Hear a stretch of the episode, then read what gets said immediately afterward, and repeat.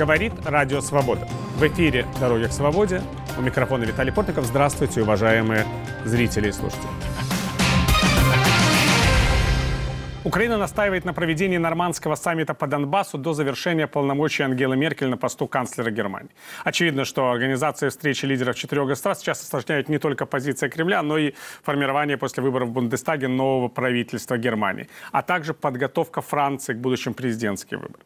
Ряд политиков и экспертов в Киеве считают, что без участия в переговорах Соединенных Штатов Америки урегулировать конфликт на востоке Украины не удастся. Состоится ли до конца года саммит нормандской четверки, представители США к нормандскому формату и может ли Украина отказаться от Минских соглашений? Ответы на эти и другие вопросы будем искать э, с нашими гостями. В студии Валерий Чалый, украинский дипломат, высший посол Украины в США. Здравствуйте, Валерий. Здравствуйте. И с нами на связи по скайпу Георгий Тука, украинский общественный деятель, бывший заместитель министра по вопросам временно оккупированных территорий. Приветствую. Добрый день. Перед тем, как мы начнем разговор, сюжет о ситуации на востоке Украины и перспектив проведения нормандского саммита. Ситуация в зоне конфликта на востоке Украины остается напряженной. В конце сентября стало известно, что украинским военным разрешили открывать ответный огонь по противнику без согласования с высшим руководством. Обстановка на фронте существенно обострилась еще минувшей зимой. Со времени объявленного летом 2020 года, но фактически не соблюдавшегося режима прекращения огня, погибли 60 украинских военных и более 200 ранены.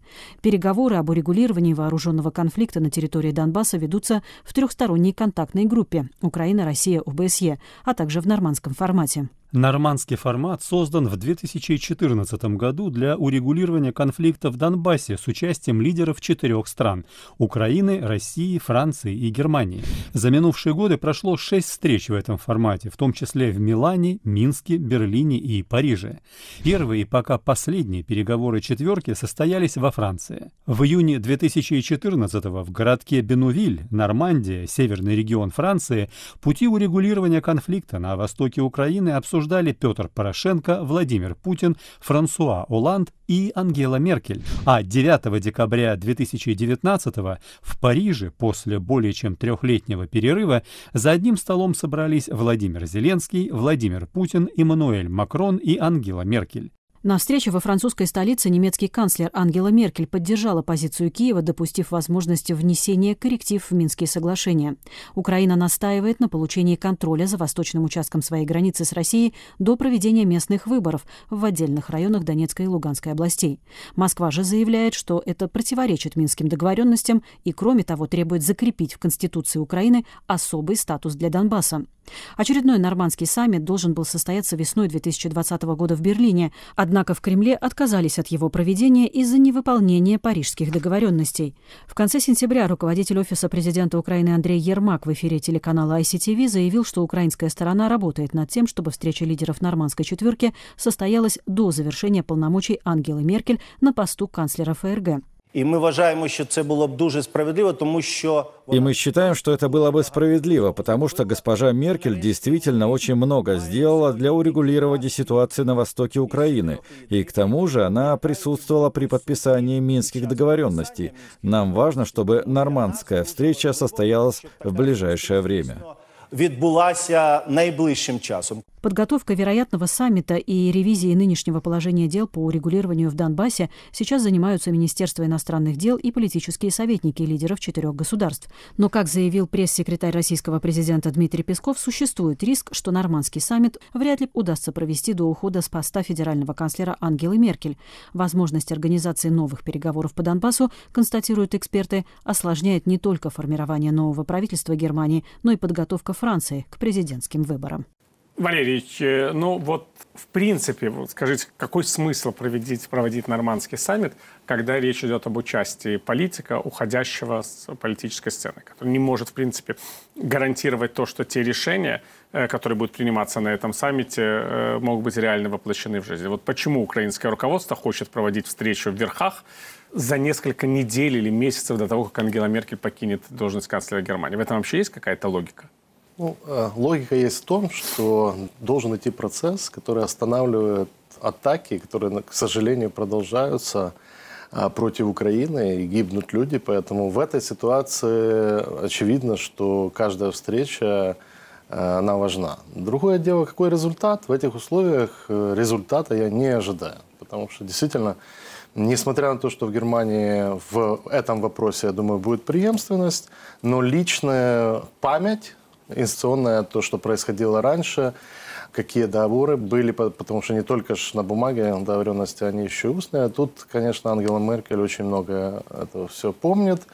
Э, но тут вопрос даже не в том, что она уходит с этого поста, вопрос в том, как проводить эту встречу, если российская сторона вообще не готова ни к каким решениям? То есть это показало, например, неготовность проводить в Нью-Йорке встречу на уровне министра иностранных дел. То есть Украина, Германия, Франция были готовы, а глава российского МИД не нашел времени. Ну так, очевидно, что Россия не хочет этого делать и просто навязывает свои условия. Поэтому в этой ситуации я думаю, что смысла большого – в безрезультативном таком саммите нет. Георгий, вот хотелось бы понять, а в принципе вот в Украине говорят очень часто о том, что Парижский саммит, я напомню, что это был первый за долгое время саммит с участием президента Украины, и практически сразу же после победы Владимира Зеленского на президентских выборах окончился неким вот успехом. Но если вот сейчас посмотреть с временной ретроспективы э, относительно того, как изменилась ситуация на Донбассе, может быть, это преувеличение успех той встречи в верхах? Ну, с моей точки зрения, исключительно администрация президента, точнее офис президента, э, использует любую информационный повод, любой, для того, чтобы демонстрировать какие-то победы действующей власти. Я сразу же после завершения этого саммита в Париже э, неоднократно заявлял, что никаких побед я и близко не вижу. Более того, я в свое время вступил в дискуссию со своими друзьями из э, руху опору капитуляции, которые согласились сразу же с тем, что, мол, не произошло сдачи национальных интересов в Париже. Хотя в тот же самый день я категорически возражал после этого. И я до сих пор уверен, что решения саммита в Париже, они не на пользу Украины. Это касается и отношений в треугольнике Украина, Россия, Донбасс, о котором мы сейчас говорим. Это касается и вопросов э, газовых взаимоотношений между Украиной и Россией. Это касается и взятых президентом Зеленским на себя, а точнее на наше государство, обязательств, касаемых имплементации формулы Штанмайера. За что мы сейчас регулярно, чуть ли не каждую неделю, получаем мокрой грязной тряпкой по физиономии от кремлевской администрации. Я хочу вот понять такую вещь. Президент Зеленский говорит, что он верит в результативность встречи с президентом Владимиром Путиным. Это прозвучало во время его пребывания в Трусковце на встрече с депутатами фракции «Слуга народа». И прозвучало слова, которые меня, конечно, поразили до глубины души, честно. Я могу даже скрыть эмоции. Что вот э, если бы Зеленский встретился с Путиным, мог бы его переубедить, и этой встрече мешает окружение российского президента. Странные слова, учитывая то, что мы понимаем, как принимаются решения в Кремле. Тут я тоже обратил внимание на эти слова. Мне несколько они настораживают. Почему президент Украины очень настаивает на встрече тет-а-тет? То есть э, я принимал участие в этих встречах э, в нормандском формате.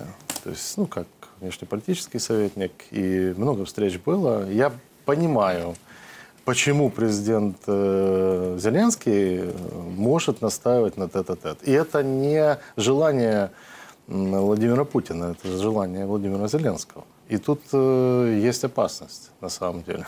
Поэтому я думаю, что э, другая пояснение этой ситуации, это как бы немножко потроллить Кремль в том смысле, что вот видите, вот э, такой лидер Владимир Путин не может принять решение, а вот окружение какое-то... Такое у него окружение да, на него влияет. Вот, да. Ну, это смешно, конечно, выглядит для тех, кто понимает, как работают там механизмы принятия решений.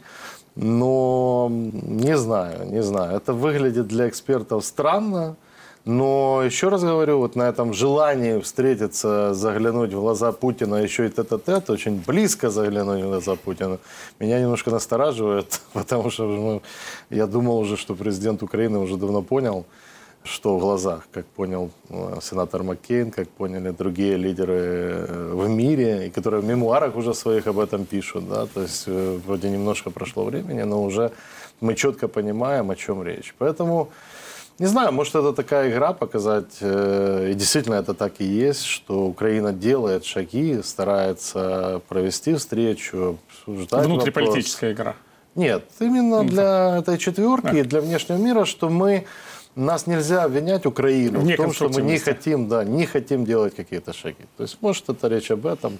Но э, если встреча э, произойдет в ближайшее время, а я так понимаю, вижу, что очень большое желание со всех сторон, кроме Кремля, я очень большие опасения, какие договоренности будут на этой встрече, исходя из того, что сказал господин Тук по поводу Парижа.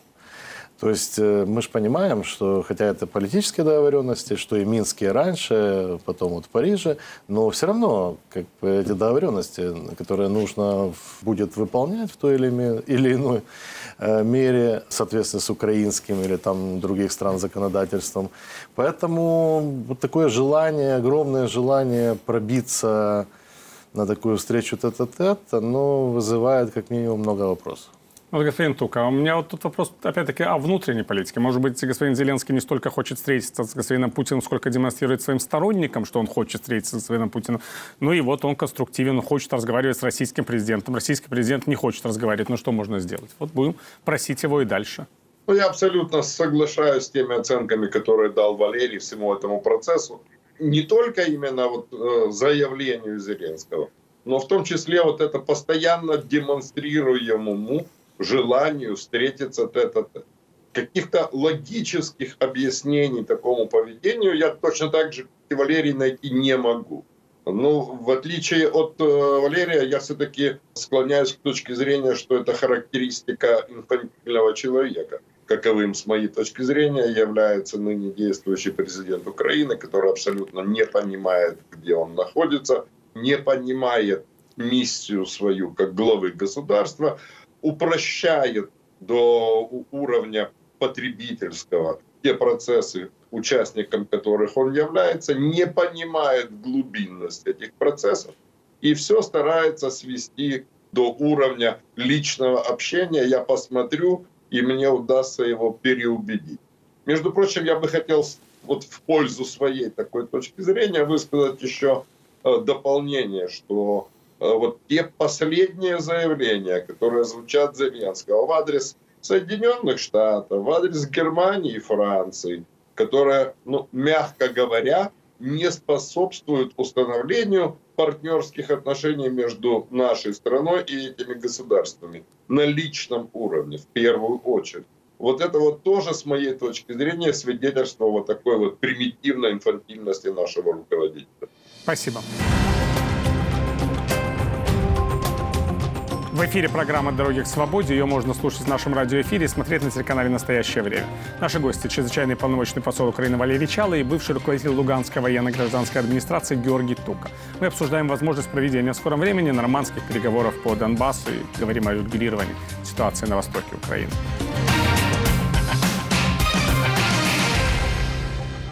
На днях Владимир Зеленский вместе со своими ближайшими соратниками, главой службы безопасности Украины Иваном Бакановым, помощником Сергеем Шафиром и другими представителями окружения, в том числе, кстати говоря, и влиятельным олигархом Игорем Коломойским, который был долгие годы бизнес-партнером э, Зеленского и выпускал его телепрограмму на своем канале, они стали частью, вот, так сказать, фигурантами большого антикоррупционного расследования мировой прессы. В этом расследовании фигурируют также и близкие люди к президенту Российской Федерации Владимиру Путину и семья президента Азербайджана Ильхама Алиева. Тут целый набор людей на вершинах власти, которые говорят о борьбе с коррупцией, а потом оказываются владельцами офшорных счетов и связаны с какими-то темными комбинациями вокруг этих счетов. Вот что касается позиции Украины, вот это хотел понять. Но сейчас это же очевидно. Сейчас все разворачивают эти газеты, смотрят эти интернет-издания, видят портреты Зеленского рядом с э, Путиным не так, как мы показываем это, а рядом с Путиным с точки зрения причастности к офшорным схемам.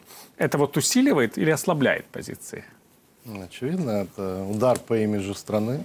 И действительно, ответ, который прозвучал в Украине от пресс-секретаря новоназначенного недавно, который вот там держал Вашингтона памятник под контролем, да. он ответ вообще ни о чем, потому что отказ отвечать в этой ситуации – это провал. Ну вот смотрите, другие ну, страны... пресс-секретаря, с другой стороны, нет офшорных счетов, насколько я понимаю. Они же не у Нет, пресс-секретаря. Ну, ну да, нужно отвечать как премьер-министр Чехии, да, то есть отвечал. Он отвечает лично, показывает, как это все было, потому что на самом деле речь идет об использовании офшорных юрисдикций. А тут же есть второй момент. То есть эти деньги отмыты, или просто уход от налогообложения. То есть, да, это э, разные степени ответственности. Да, в некоторых да. странах это законные вопросы, в некоторых нет. Но точно отмывание денег, добытых как бы криминальным путем, и участие в этих схемах. Да, это вот уголовное это преступление. Вот, это вот проблема. Да. И тут об этом речь идет. Поэтому, конечно, нужно отвечать. И Э, то, что появились фотографии, ну, не только газета «Гардиан», а там расследователи тоже участвовали. Да, «Вашингтон-Пост». Многие газеты, да, я посмотрел прессу, американская, британская. Ну, это очень плохая история, особенно потому, что почему-то нашего президента выделили там на первом месте. Он там над всеми другими. Ну, даже там не так даже много президентов. Путиным, общем, даже да. над Путиным. Ну, вот первый стал. А отвечал, просто у господина Путина там нету своих счетов. Е, ну, есть а, фотография. Да, но фотографии есть, есть, а своих счетов нет. А у господина Зеленского там прямо свои счета. Ну, это надо, действительно, журналистам я доверяю. Я смотрел этот материал.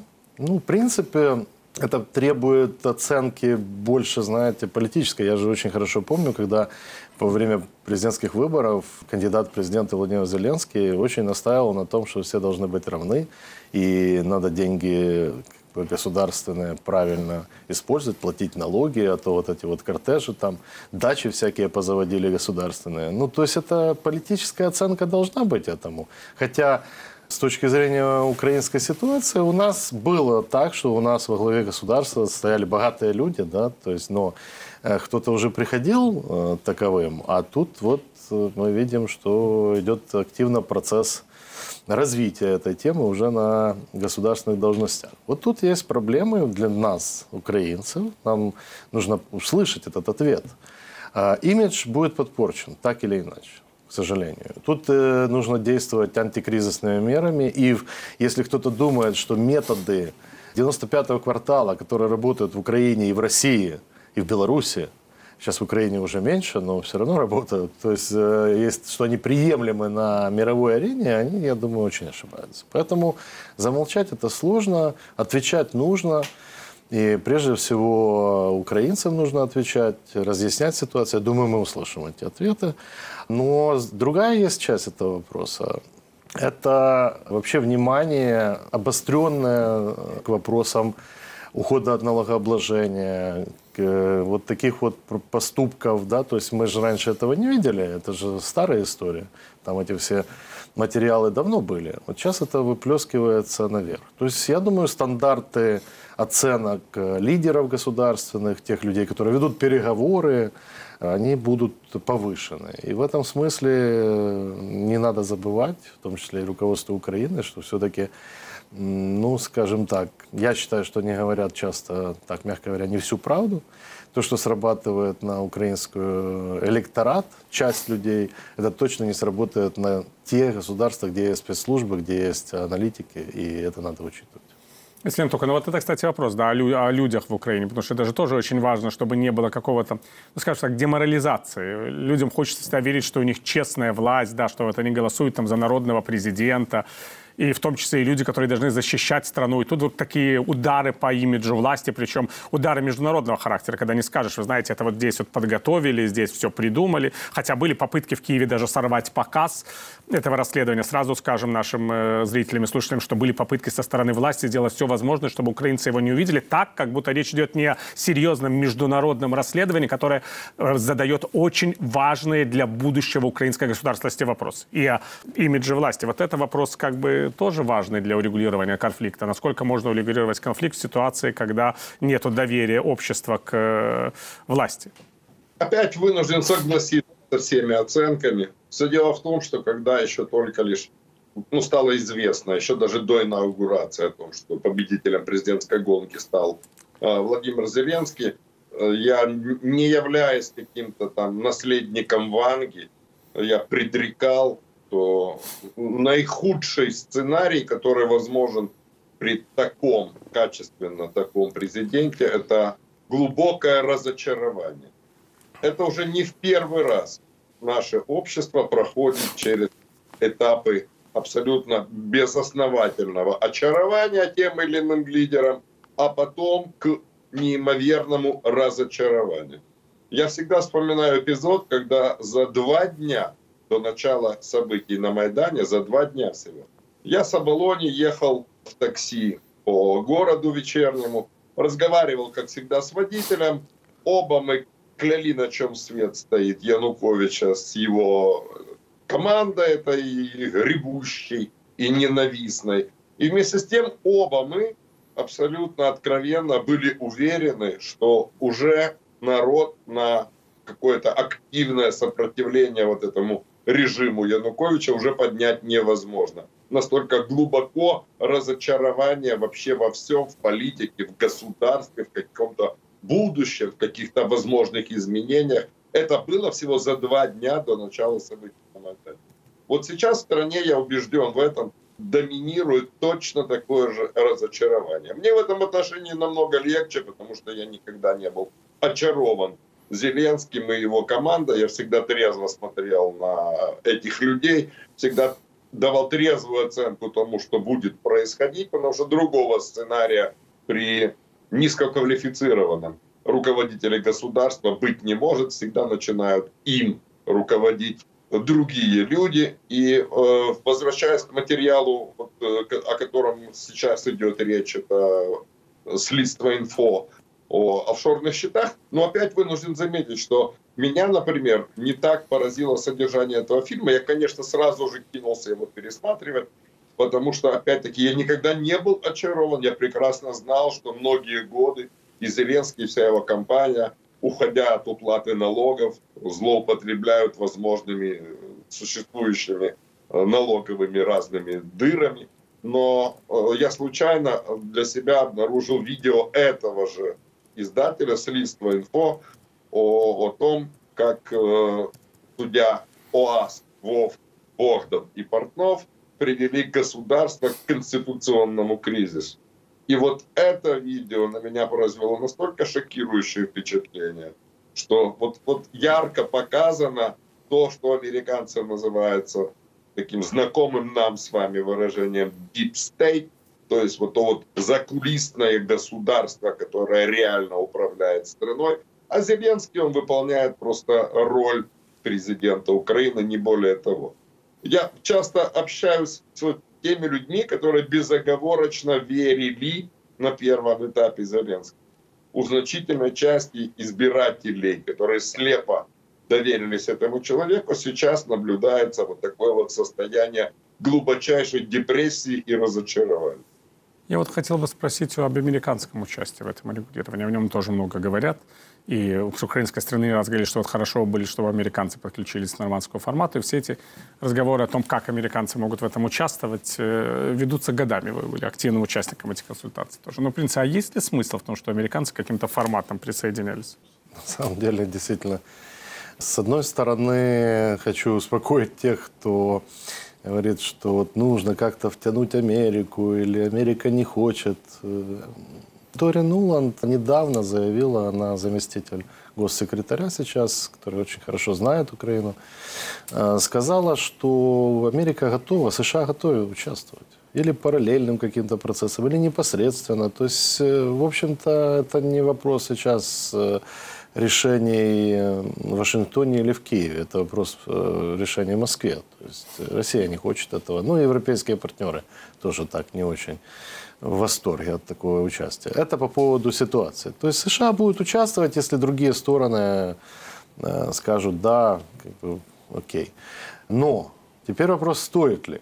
Вот тут вот сложно сказать, потому что, может быть, США не как посредник, да, непосредственно уже в самом процессе, как вот Германия и Франция, а как э, сторона, поддерживающая нас наиболее последовательно, Украину, по вопросах территориальной целостности, суверенитета, в санкционной политике против России, в других вопросах.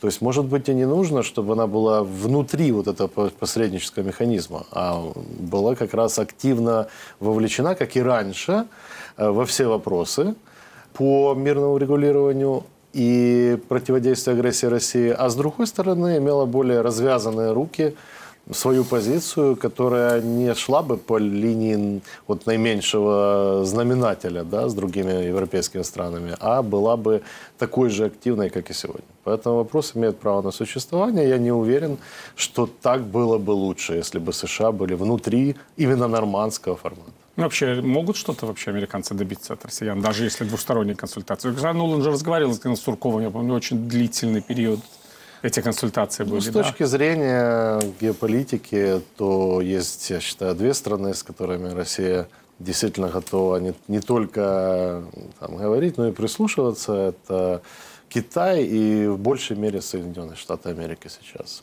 То есть, конечно, у них э, в России, чтобы они не говорили, есть огромный интерес получить от э, Соединенных Штатов шаги навстречу. И единственное, что, вы знаете, всегда было такое опасение, США могут разменять вот эти вопросы на свои какие-то интересы во взаимодействиях, в стратегических вопросах с Россией. Ядерное разоружение, экспортный контроль, какие-то вопросы Арктики, исследований, та же новые технологии. То есть э, Россия очень заинтересована, у них сейчас коллапс, по сути. Они не получают в связи с санкционной политикой то, чтобы двигало экономику, технологии. И это сложная ситуация. Они это прекрасно понимают, ищут все лазейки для того, чтобы поснимать эти санкции. Поэтому, конечно, они заинтересованы в э, разговоре с Соединенными Штатами. Конечно. Но я считаю, что США есть свой национальный интерес в этой части мира, в Европе. И пойти в этом смысле на уступки России, отказаться от своей принципиальной позиции, я думаю, это нереально сейчас. Спасибо. Сегодня мы говорили с бывшим послом Украины в Соединенных Штатах Валерием Чалом и бывшим заместителем министра по вопросам временно оккупированных территорий Георгием Тукой об урегулировании на Донбассе. Программу «Дороги к свободе» можно слушать в нашем радиоэфире и смотреть на телеканале «Настоящее время». Провел эту программу Виталий Портников. Я прощаюсь с вами. Всего доброго и до новых встреч.